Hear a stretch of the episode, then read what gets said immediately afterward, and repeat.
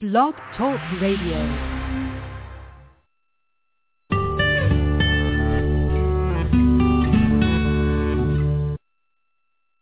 The information discussed during the show is not intended to diagnose, treat, prevent, or cure any condition.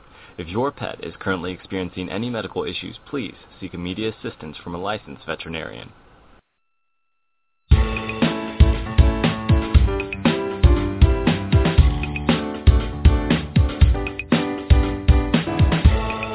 Good morning. This is Dr. Caroline O'Sullivan speaking, and you are listening to Holistic Pet Care with Dr. O. Uh, we have a wonderful guest, Shannon Almond from the Las Vegas Veterinary Specialty Center, come to talk to us about advanced rehabilitation techniques for our pets.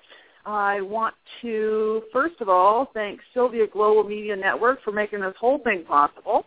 I want to encourage everyone that's listening to call in with their questions, 347-215-6138, or for our podcast listeners, you can email to listeners at sylviaglobal.com or post in the comment section of Sylvia Global's Facebook page. Now, uh, Holistic Pet Care with Dr. O now has a Facebook page and a Twitter page. So we'd like you to um, like us on Facebook and follow us on Twitter.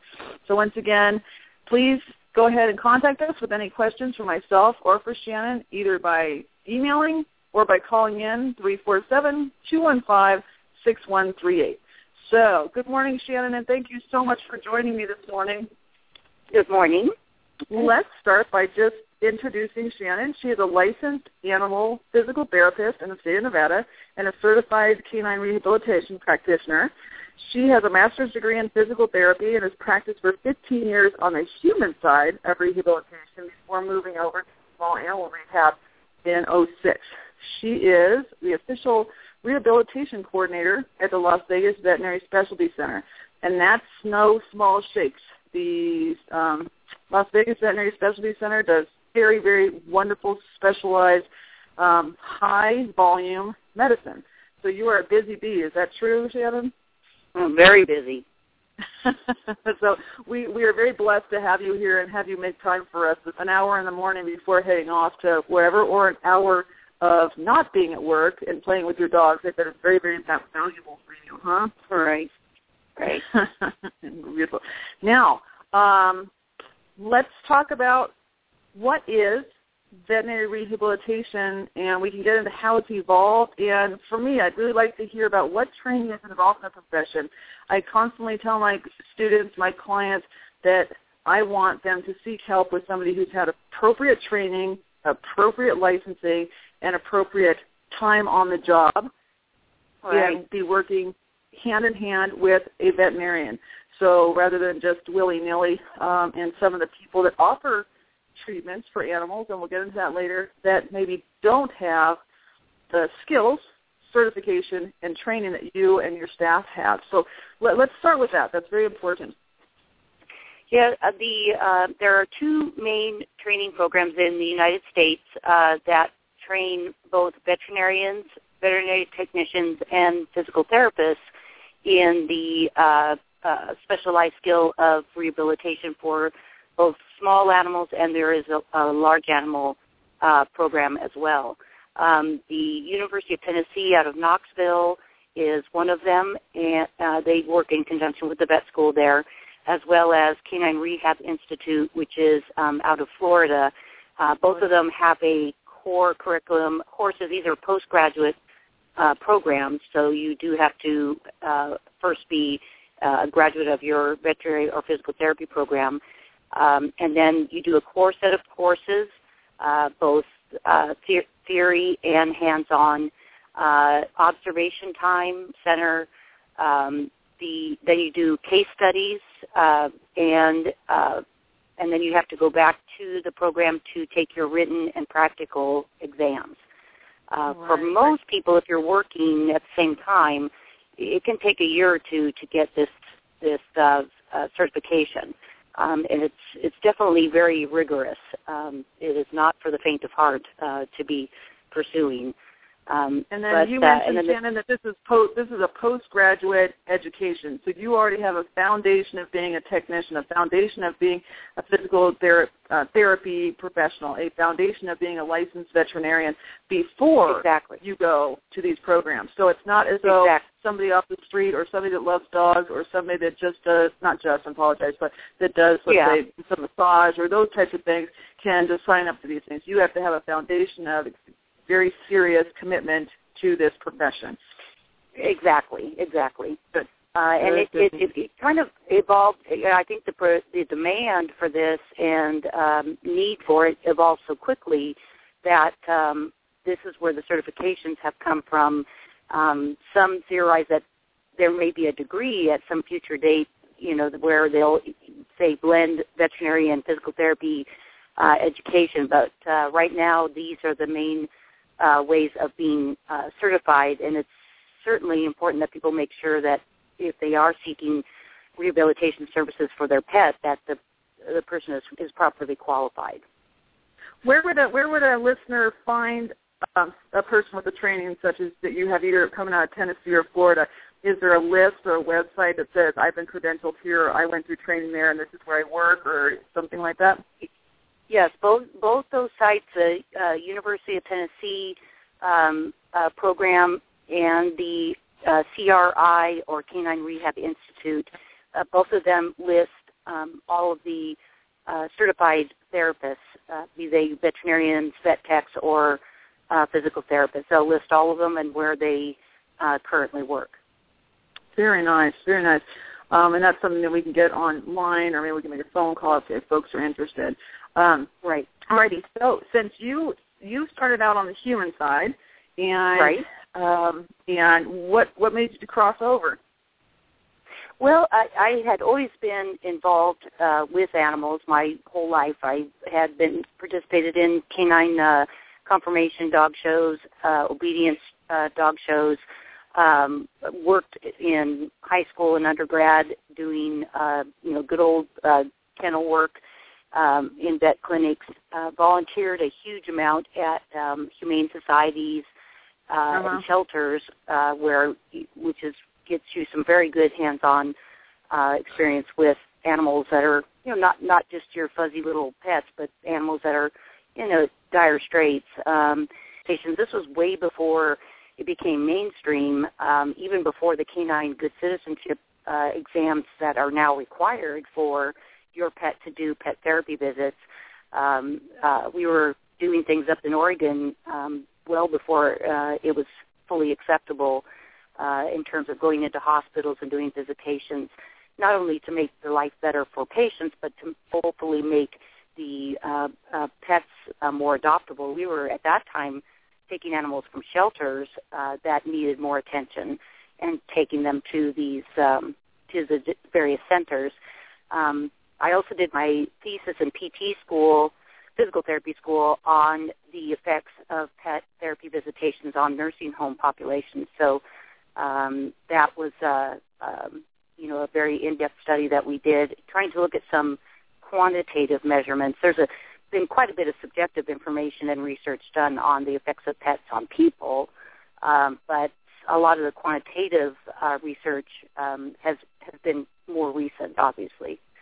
Uh, but they certainly have a very beneficial effect, and we're seeing that now. Where it now we all pretty much accept that um, that you know animals will be coming into centers. My father was recently in an intensive care unit, believe it or not, at Oregon Health Science University after surgery for lung cancer, and someone came in and, did a visitation with him right there in the intensive care. Shannon's topic of specialty rehabilitation is uh, quite near and dear to my heart. I've had um, quite a few of my personal dogs um, treated at the specialty center, both with surgery and with rehabilitation, and watched this work not only on my patients and my referrals, but also on my own dogs. And the difference between being a doctor and being a patient is quite, quite, um, quite worlds apart. Um, and watching these guys go through these major surgeries and then seeing them recover to the point where they can start doing rehabilitation, whether it's the underwater treadmill, whether it's range of motion, if it's cavaletti work, if it's weave pole, slow weave pole work, if it's massage, all of the wonderful things that um, Shannon and her, well, most uh, people in the rehabilitation community offer, both human and animal.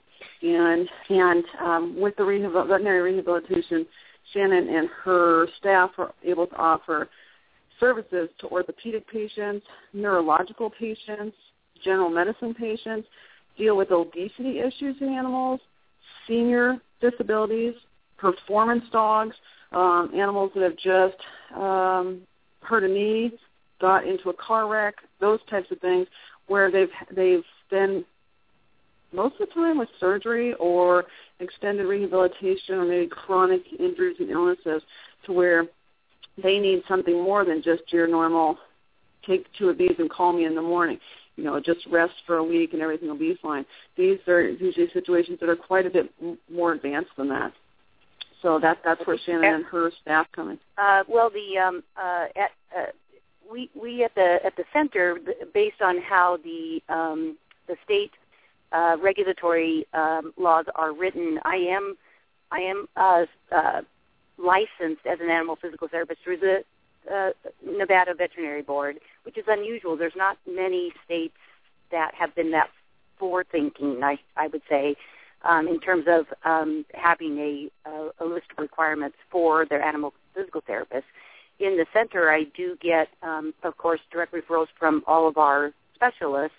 Uh, right. uh, a lot of a lot of them from our um, orthopedists uh, for a variety of different orthopedic surgeries, including uh, cruciate uh, uh, rupture repair, um, uh, problems with um, the patella or kneecap dislocating, um, and total hip replacements in dogs, um, Uh-huh. elbow surgeries, all sorts of different um, uh, joint surgeries, where we then work at getting, uh, just like in human medicine, we work at getting first and foremost their range of motion, uh, and then Mhm. uh, weight shifting, and then um, muscle strength, uh, so that they get full function back. And the majority of these animals really do, you know, um, uh, go back to 100% full uh, function. Um, we see a tremendous number of um, uh, neurological patients. Um, as people, some people may know out there, there are certain breeds um, that are very prone to uh, sudden acute disc herniation, which then causes compression on the spinal cord. Um, and this is a particularly difficult uh, situation, uh, especially for the owners, I would say, because it's um, not only does the animal have a, a, a you know sudden um, uh, change in their mobility, but oftentimes will have um, problems with their bowel and bladder for a while. Yes. Um, Yes. And and it's it's a, it's a tremendous um, amount of you know nursing and home care for the um, uh, clients uh, when they're taking these these guys home. Um, and we we do a tremendous number of uh, um, of neurological rehabilitation, and it's just imperative to their recovery to um, to get them moving and get those signals um, uh, working again in the spinal cord. we we uh, we did we made a um, because uh, these poor uh, you know clients when they take these guys home, I call it the deer in the headlights look when they you know go home with these these guys. Um, we made a, uh, a CD where we um, uh, had all of the different exercises as well as home care uh, procedures uh, filmed and put on a CD so that these people can, can go home and be able to um, watch these things after they've kind of been able to take a breath and and um, you know know what they're they're in for. Um, and we developed a very very strong working relationship with uh, with these clients in particular because sometimes it can be you know a lengthy rehab and the owners are going through you know really a very um, life changing event when they uh, take these guys home. Definitely, Um, so- definitely true. Yeah. Um, there's other neurological conditions. Uh, a very common one is uh, degenerative myelopathy, which is extremely Mhm. prevalent in German Shepherds. Uh, however, it can occur in other breeds. Um, tends to, to start when they're a little bit uh, later in life and will start with some hind limb discoordination, uh, but can progress to hind limb paralysis um, and the need to use a, uh, a dog wheelchair and have some assistance for their uh, function. Um, the only probably good thing about degenerative myelopathy is that it, it is non-painful, uh, and these dogs, you know, typically their attitude is extremely good. They are not. It's such a insidious onset that they they still are quite engaged um, with life and have a very good attitude. Um, it's just that their mobility is is slowly being compromised. So we see a lot of people that are very very willing to work with their animals and help them to have a good quality of life, um, you know, up through the through their life. Um, yeah, I, I completely. I completely understand that. I, I'm not sure if you remember my old big old pit bull that had his bilateral TPLOs yeah. done and one failed and we had to do the over again. Now he he's right. got you know neurological deficit in that rear end and he did great with rehab. I mean, so right. for our listening audience, um, I have a young pit bull. Uh, he's about five now, and both of his knees for a um, blue, like most people say that, would be for people a um, an ACL tear in dogs with a cranial cruciate ligament tear, or um, this one was a full tear on both of them. So he went to surgery and had surgeries called TPLOs, um, tibial plateau leveling osteotomies, where the tibia is actually cut, remounted, and plated. And then re, you know there's a, quite a bit of surgery to go clean the joint out and those wonderful things that these surgeons do. And then when stitches come out and the surgeon says okay then they these patients get sent over to shannon and her amazing capable crew. And it, our, a new life begins. And the amount of owner participation and the owner involvement has to be a commitment. We have to do it together. Right. And um, I, I can tell you from personal client experience, uh, more so than oh, you know, doctor, that um, it, it's it's intense and it's sad and it you know it's it's frustrating and you just want you just want them to be before. And I got to be honest with you, I tell my clients all the time in these situations that we all know people that are in wheelchairs. We all know people that have disabilities. We all know people that um, overcome these things, and that I find that that's more true in our animal friends than it is in humans. That, you're, like you're saying, they're fully engaged. They're usually pretty darn comfortable, which I it's impossible to believe when you see them moving around, but true. Right, right. That with what right. I do with the acupuncture and some of the other techniques, we can get wonderful, wonderful progress with these guys. But what you guys do and your um, services you can provide, and we'll get into that, these things working in tandem or just being available to folks that have an animal that's having a neurological disability or an orthopedic disability or something that really takes your feet right out from under you, no pun intended, but when your when your dog blows its knees or your dog blows a disc in its back or your cat does it, it, it takes right. you by surprise, like getting hit in the face with a brick. I can tell you for sure. So, oh yeah, um, I, I can't tell you how much I appreciate what what you guys are doing. But I also want to go back to your. You made a CD of rehab for your clients. That's brilliant. Right. Does this is this CD available to everyone, or just your clients, or who, um, who is it available right now, to? How would we get it? Yeah, right now it's just available through our clinic. So anybody that we um, are discharging from the hospital um, that has a, a neurologically involved uh, animal, we are sending them home with that.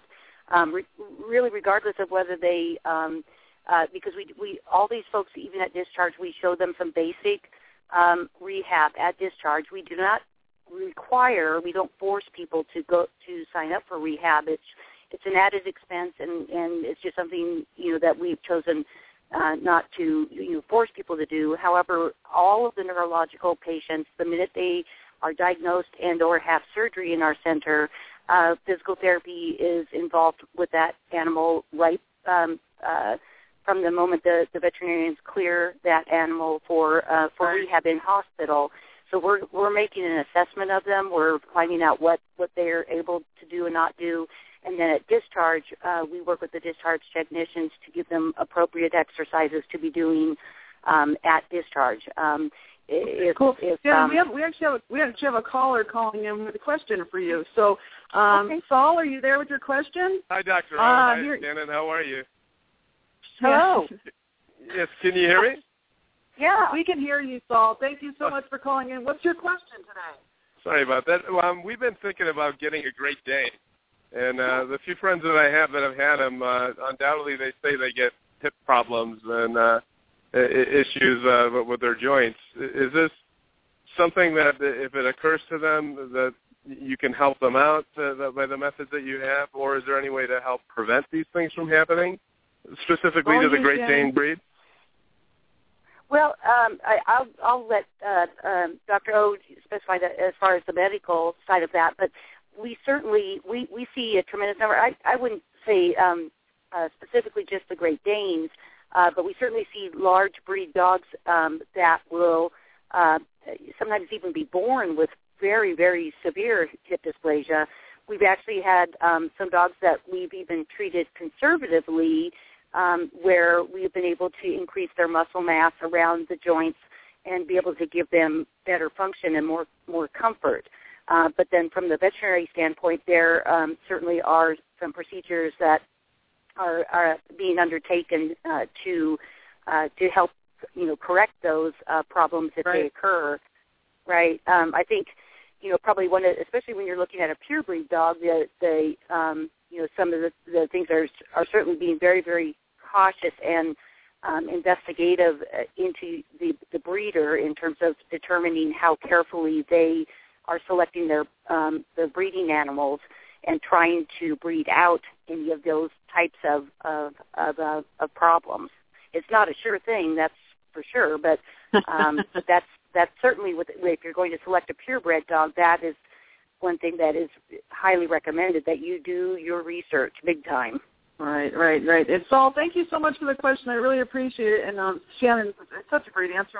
You're going to go out and if you plan on purchasing a, you know, a dog, you want to be thorough, uh, especially if you're going through a breeder. Check their history, check their, uh, you know, breeding status, and take a look at the mom and the dad of these puppies. You know, just do do your due diligence. You want to make sure that right. you're not getting a puppy into a lifetime of discomfort and those types of things. And right. then, if you do commit, make sure you talk to somebody who has a lot of experience on things like nutrition and exactly. exercise and bone development and hold oh, on yeah. nutrition and nutrition and nutrition um, is so important in development, especially of these giant breed dogs. Um, and then unfortunately, if we don't pay attention, if we don't do our due diligence, it's our four-legged friends that suffer the consequences forever. And as Shannon right. pointed out, there are many interventions that veterinarians can practice, especially the skilled surgeons at the referral or the specialty center and such. Um, if, God forbid, something like this does occur, and then guess what? They end up back at Shannon's place rehabbing right. procedures that these dogs have, and sometimes cats, but dogs have to go through based on their genetics, based on the fact that as humans, in my experience, we want them bigger, fatter, faster, right. and we'll feed them that way just because so we think we're cool or we think we have the biggest dog or we think oh look how fast we're growing those types of things when in in all reality that it's just not cool it's not okay and that we have to right. you know it, it, with these giant breed dogs we're looking at three years before they're at full size so pay attention you know so so I don't mean to get on my soapbox but dealing with the pain of these these guys and with what I'm doing now with holistic medicine it's nice that I have needles and I have lasers and that I have my hands and I have my knowledge and I have my herbals and I have a whole bunch of wonderful things, including nutrition and joint supplementation. Right. It's huge. Some of the, huge part yeah, is it humongous or what? But it doesn't mean that these guys aren't uncomfortable before they even tell you that they need help, and that this is right. going to be a lifetime thing. If you if you mess it up going in the first three years, we we do everything we can, but then once again, you have these humongous commitments to rehab and to life changes, and hold on, nutrition, you know, going forward. So, um, let's um, um, go go ahead and talk about that a little bit. And I wanted to ask you directly, Shannon, what if I have a cranial cruciate dog? You know, I, I hurt Okay. my knee. I blew my knee. I'm holding my leg up like I call it chicken winging, you know, and or I'm, or I'm just toe Right. touching, or I'm rolling, and I just can't get to surgery. I just financially, whatever the Hmm. reason is, I can't do it. Now, I'm familiar with joint supplements, weight control, things like Right. A-track braces, those types of things. But then Right. what what would you and I know you can't diagnose or treat, this is very broad strokes, but it's a case where, you know, glucosamine, chondroitin, A-track braces, you know, lose the weight so we take the pressure off all the other joints because they're doing all the lifting of the leg that's not working. Do you have Right. any uh, quick and dirty pointers for folks that might be going through something like that? Well, we've we've certainly had dogs that have had a, a uh, cruciate ligament deficiency that say they cannot afford the surgery, or um, even situations where they cannot undergo uh, surgery safely. Say, um, in particular, a very obese dog. Um, uh-huh. There are actually yeah. there's several uh, uh, uh, knee braces out there for dogs now um, several companies now, growing you know just um, hugely every year. Uh, but these are people who are orthotists and prosthetists from human medicine who have uh-huh. then gone into the veterinary world. Um, we've had some some very very wonderful um, um, knee braces. Uh, that have been made by various companies in the United States uh, and even um, up in Canada uh, that are extremely user friendly and help to stabilize that knee joint while you mm-hmm. are then um, uh, helping the dog to start to use the limb again and be able to exercise more. Um, we've had dogs um, be able to do uh, safely do the water therapy uh, in terms of underwater treadmill or uh, swimming, uh, where they can uh, safely be able to exercise their body and, the, and their limb without putting a lot of concussion up through the joint and accelerating the uh, arthritis in the joint. Yeah. Um, and, and then there are some, go ahead, go ahead. I'll finish up, and I have a question well, for you. Go ahead. Yeah, and then the, there are some uh, uh, uh, simple things that we teach people. A lot of it are are, are some static, uh, standing, weight bearing, weight shifting activities. Not a lot of um, you know active concussive type activities that we would teach uh, somebody uh, but uh, there are a lot of ways to be able to uh, increase muscle strength in a cruciate deficient knee.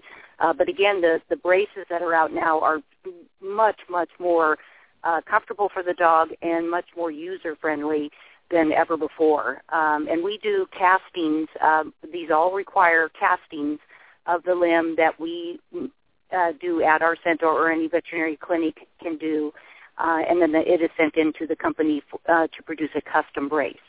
Uh, yeah, custom, very very custom. I like that. Very nice. Oh yeah. Now, um, I, I remember you had just said about the underwater treadmill or swimming and those types of things, and I just want to send out a caution to whoever you know, for folks that are listening.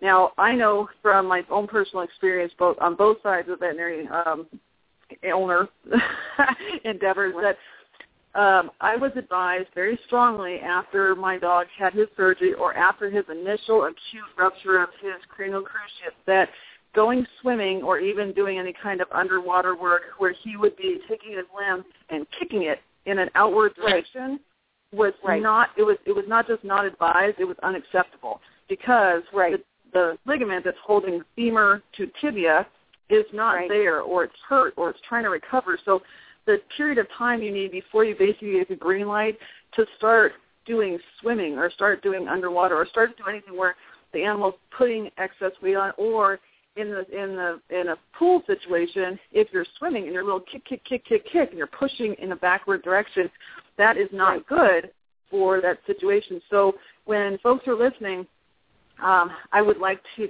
strongly advise that these uh, rehabilitations and these ideas are undertaken under the guise of a licensed veterinarian and rehab uh, professionals because I know that there are folks out there that are advertising swimming, mm. and it happens to be in right. their backyard.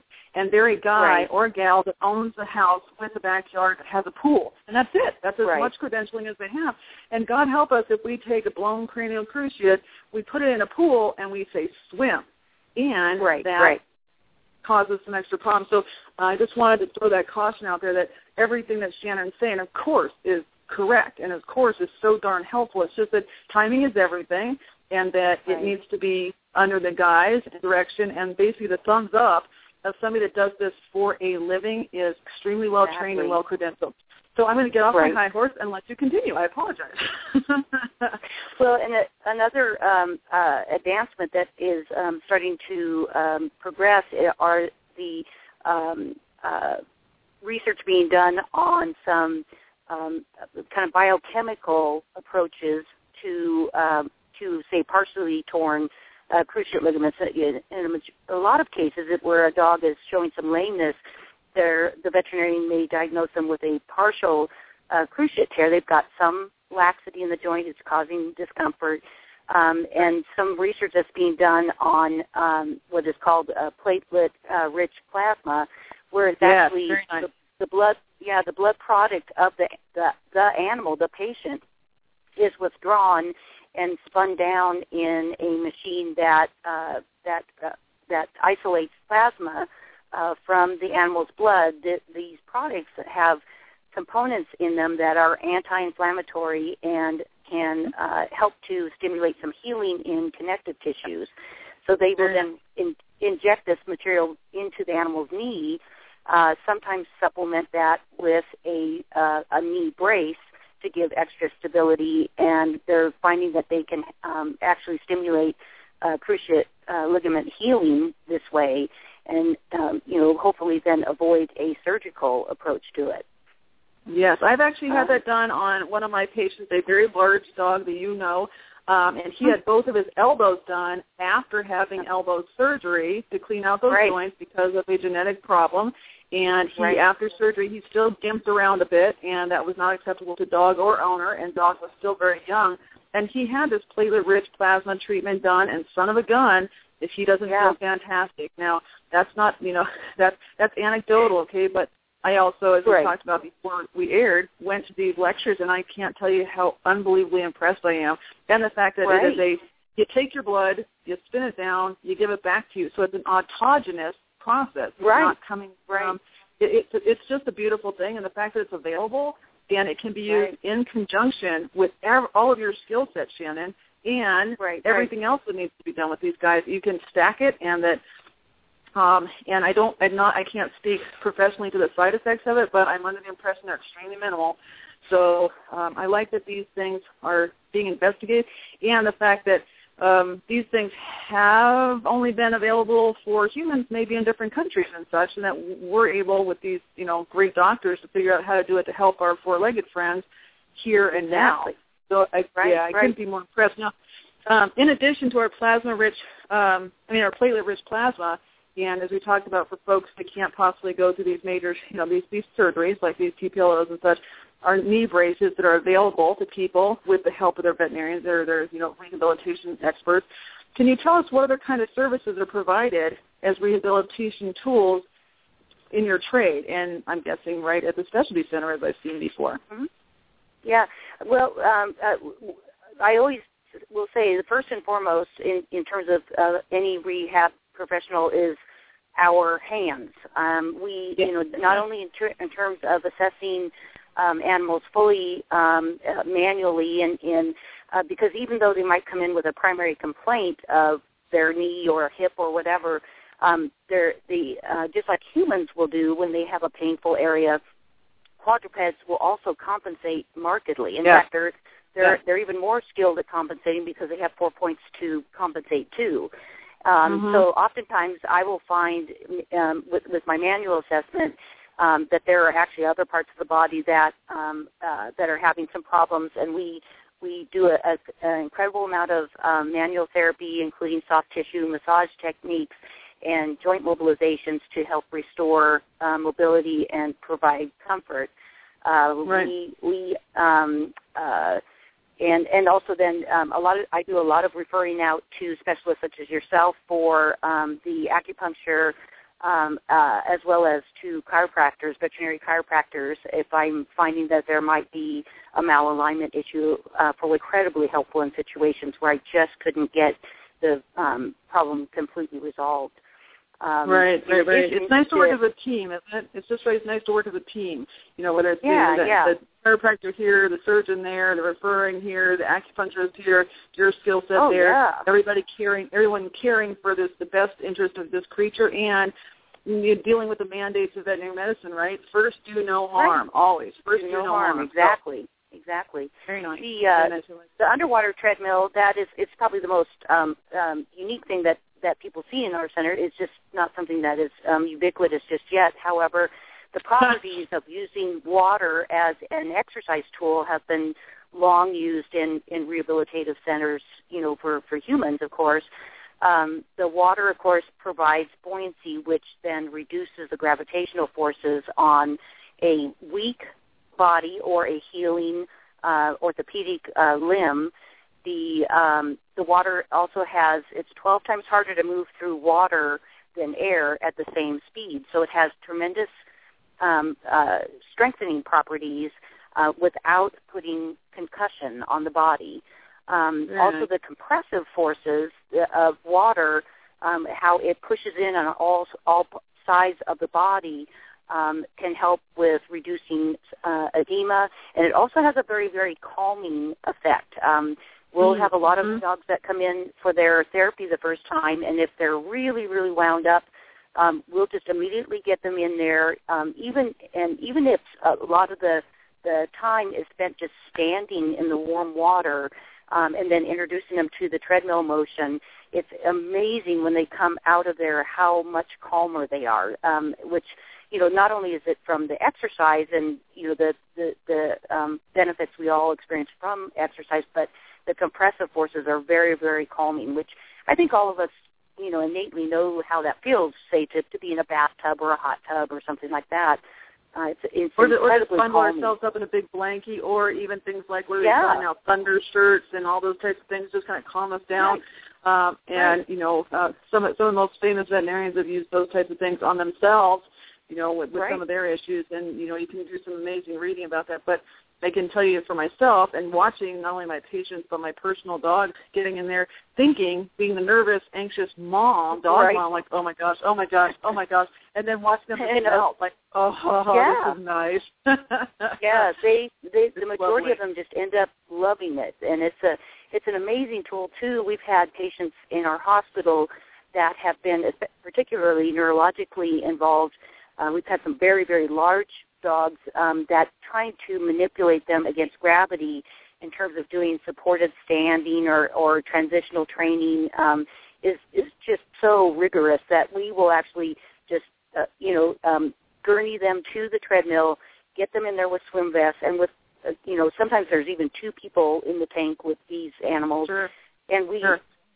we use the buoyancy properties of water just to help them to stand and to feel be able to practice their body movements without the the the um, encumbrances of gravity so the the water itself just the properties it has in terms of um, helping us to work on mobility issues especially with large animals um, is Right. invaluable right Right. um, Now, we, you, we Shannon, do you know how many how many of these underwater treadmills there are now? I, I I keep saying there's only three on the West Coast. Is that still valid, or are more people getting them in their advanced facilities?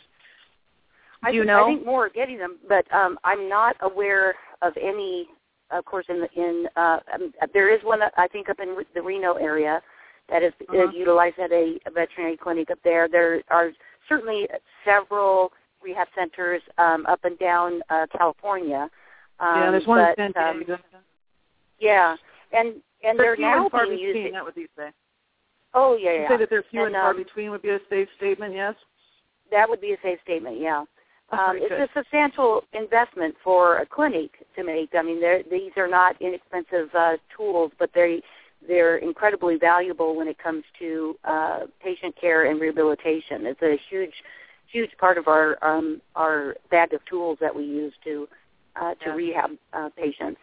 Um, we we also do a tremendous amount of therapeutic exercise. Um, we utilize just about everything that you would see in a human rehab center or clinic um, uh, in terms of like uh, uh, physical therapy, uh, the physio balls, um, the balance boards, uh, obstacle courses. We do a tremendous amount of um, uh, basically just um, creative um, obstacle course creation um, in, at our center, where based on the the what we're trying to um, facilitate in the animal in terms of their balance or their midline appreciation for their uh, posture, weight shifting to a, a surgical limb, uh, active Right. range of motion in terms of stepping up and over obstacles. So we'll create a whole uh, host of different um, obstacles to uh, facilitate those those types of exercises. And then the majority of these can be recreated in the home setting. You don't have to have you know special equipment. Um, you can use things that are just around the house. And so everything that we do, if we want it done at home, we have PowerPoint pictures of these exercises um, that we've created. so that we, Uh-huh. it's all written out and we can write down the reps and everything so that nothing has to be just committed to memory. Uh, when when people go home, they can um, be able to do these exercises with their pet at home as well. Right, right. Um, There's too much on your mind when you're leaving after these big surgeries to Oh, not have gosh. it written down. yeah, yeah. It's it's it's a lot. I mean, it's it's a tremendous amount of of information that we we throw at people. So um, we try to put as much of it as we can into readable or um, uh, digital forms that people can rely on. Um, and then can we, you, we you address some of the? Gosh, I'm so sorry. I keep cutting you off. I apologize.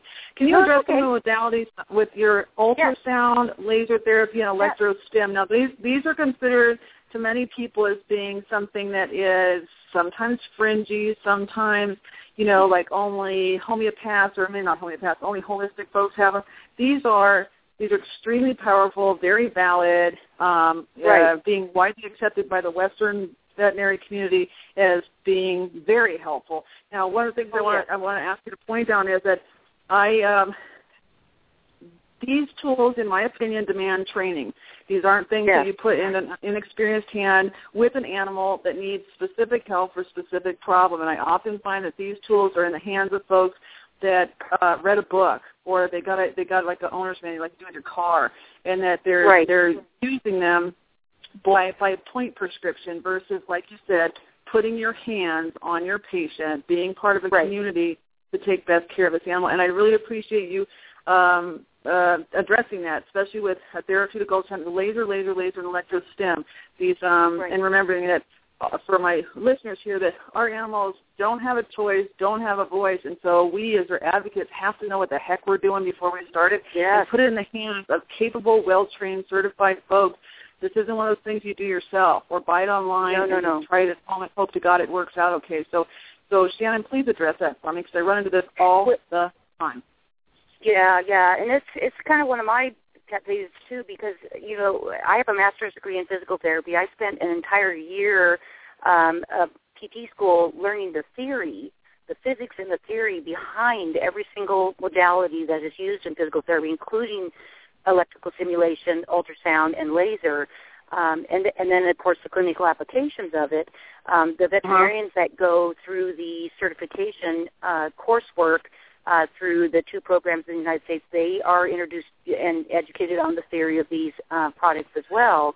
Um, and believe me, if you um, uh, if you have someone a, a um, vendor come to your your your clinic and um, and sell you one of these, they're they're not going to teach you the theory behind it. So they're going to That's show you how to use it, but they are not going to teach you the theory. You have to supplement it with coursework to, to educate yourself because you can cause incredible harm with these Yes. modalities um, if you are not educated in them.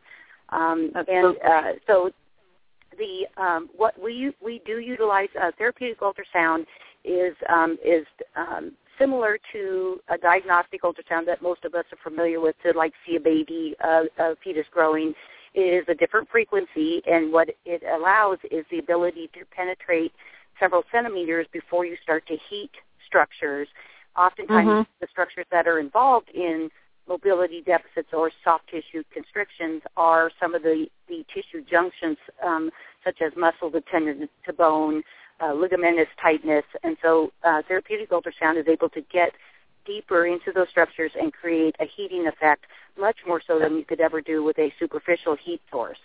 Um, uh, now that's, very, that's the thing we do with acupuncture needles and moxa. You know, so if we can get someplace at the end of a needle and apply moxa Right. or apply something that heats the needle to get down to where we need to get, or you know, Exactly. um, and I wanted to point out that folks like folks like myself, you know, when I went to training at the International Veterinary Acupuncture Society, and it is traditional Chinese medicine and traditional Chinese thought, but like Shannon says, the theory, the theory, the theory, i- i it's so Mhm. important. It's not just put it here, put it there, turn it on at this, uh, you know, this level and hit the on button. It doesn't work that Right. way. So, right, right. so Yeah, important. and so it's a the we we utilize the therapeutic ultrasound um, considerably. It's it's well tolerated by by animals. Um, the um, uh, the laser um, is a uh, that's something that's been a little bit newer on the scene, but that is a um, also a modality that can it, it basically puts energy into tissues, either superficial or deep, um, in the form of joules. uh, that helps to. The uh, laser therapy is incredible for wound healing. It's been well known for its wound healing properties for a long time. Mhm. But but the uh, it also can penetrate to deeper um, uh, uh, depths in the tissues to help stimulate um, uh, pain relief. It can have effects on certain pain fibers, both sharp and, and uh, um, deep pain. Um, it can also help with um, uh, tissue healing by stimulating the mitochondria in the Yeah. cells, which is our little energy uh, producing portion of our of every um, uh, cell in our body. Um, so it, and it's a very fast treatment. That's what's also very nice about it is that um, it, it can sometimes only take a couple three minutes, and um, particularly if you've got a, a feisty animal or um, a kitty cat, it can Right. a- Exactly. yeah, Exactly. The it can cats. be an- Gotta love them. yeah, yeah, and we utilize it even our our animals that come in as particularly hit by car, or if they're um, you know um, dog bite, you know a dog who's been attacked by dog, or we've had some dogs attacked by coyote, and so we will usually um, those inpatients will immediately uh, start treating their wounds with the laser. Uh, once it's cleared by the veterinarian, um, and really, really helps to speed wound healing for especially some of those um, um, infected type wounds. So I, I found it Um, amazing even when you do even when you do surgical incision sites. Um, Yeah. and that you find increased healing time. Oh my gosh, you can see it honestly, no no exaggeration. I've watched these things heal in let's say three days instead of ten to fourteen Yep. days, where you just have the Right. sutures just sitting up there on the skin going doody doody doody doody. What are we doing Right. here? And also I use laser a lot with my patients that were too uncomfortable, too nervous, too agitated to actually put needles in. Or some of my Oh, patients huh. that were when you when you do hand work on them and they're just uncomfortable with that, that sometimes Right. since the laser in many cases doesn't even need to touch them. It's nice if it does, Right. but I mean you can do work without ever even making physical contact with our friends to the point where next visit they might be more relaxed, they might be more comfortable. Exactly. Next visit they might allow you to do more things. So progressively making inroads to so many psychological, emotional, physical aspects of our treatment. The laser is Oh, just it's a phenomenal tool. I, I just really, really It enjoy is. it so much. Right. So much. Um, and then we've utilized um, uh, the electrical stimulation. Um, the neuromuscular electrical stimulation is a uh, modality that uses um, surface electrodes to um, uh, induce contraction of the muscles. Now, um, typically, uh, if it, any human who's had that done will attest, it's it, it's not painful, but it certainly isn't a comfortable feeling. Um, Right, right, and right. the um, and so most animals that we use that modality on are the ones that have had spinal cord injury or peripheral nerve, um, uh, like out into a limb.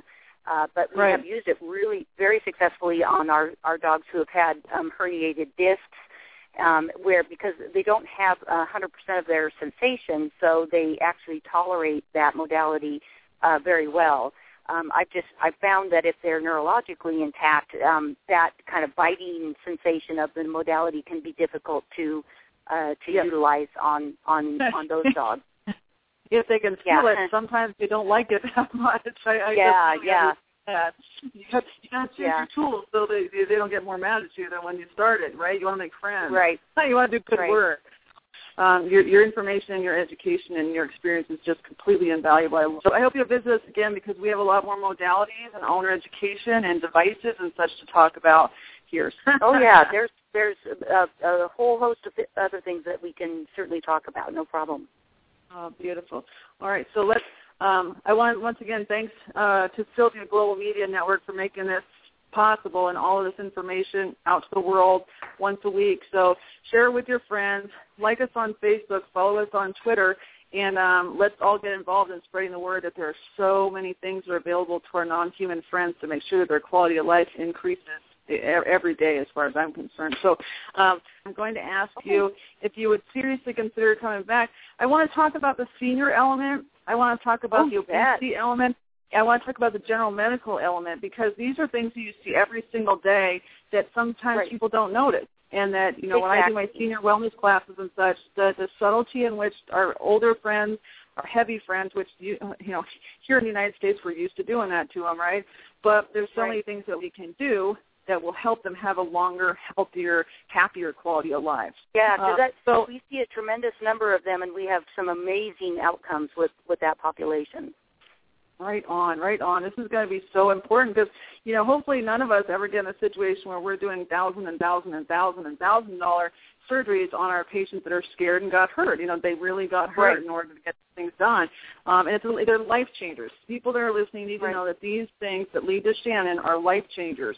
So make no mistake right. about that. So we commit to an we obligate ourselves to making sure that our our friends do well, and it, it's a long term obligation. It's a marriage of of uh, you know of commitment to these guys. So if we can talk about something that might be a little bit more lightweight and right. but equally as important, be you know as our our friends want to have a good long healthy life.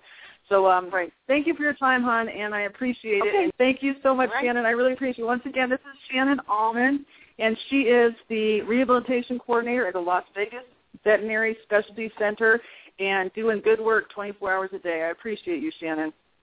No problem. Thank you very much for having me on. Oh, you're welcome, and I'll talk to you later. Okay, bye-bye. This has been Holistic Petcare with Dr. O, and we'll be back next week with more information and extremely exciting guests. So for our podcast listeners, you can go ahead and email listeners at sylviaglobal.com. Everyone have a great week, great weekend, and we'll see you next week. Bye-bye.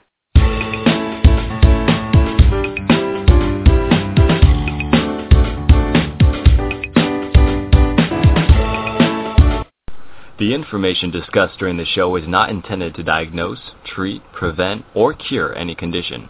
If your pet is currently experiencing any medical issues, please seek immediate assistance from a licensed veterinarian.